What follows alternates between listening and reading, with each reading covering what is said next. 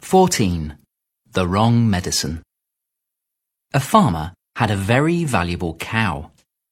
He took very good care of this cow, and one day, when it was ill, he was very worried.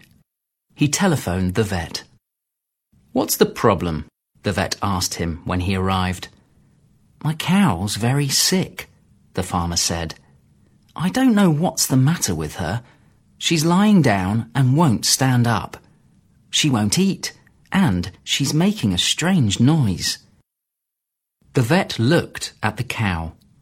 She's certainly sick, he said, and she needs to take some very strong medicine.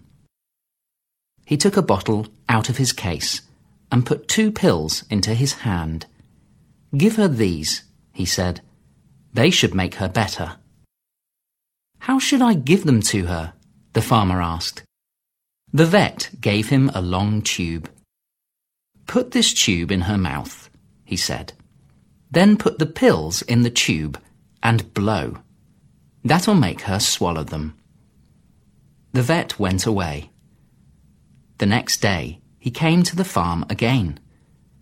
The farmer was sitting outside his house, looking very miserable. How's your cow? the vet asked. No change, the farmer said. And I'm feeling very strange myself. Oh? the vet said. Why?